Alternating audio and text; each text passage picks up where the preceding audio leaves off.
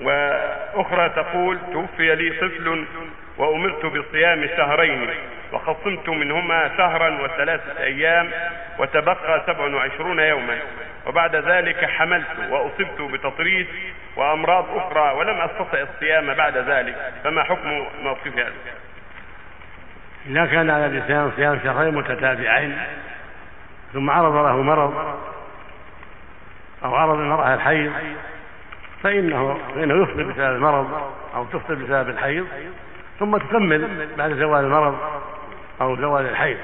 حين تستطيع الصيام فإنها تقدم الصيام الذي عليها لأن المرض عذر والحيض عذر. فإذا أصاب الإنسان مرض منعه من الصيام في صيام شهرين متتابعين كفارة قتل أو كفارة الظهار أو كفارة في رمضان فإنه يكمل بعد زوال العذر. نعم. هذا مبلغ المجاهدين الأطفال. تقبل الله من الجميع. نعم.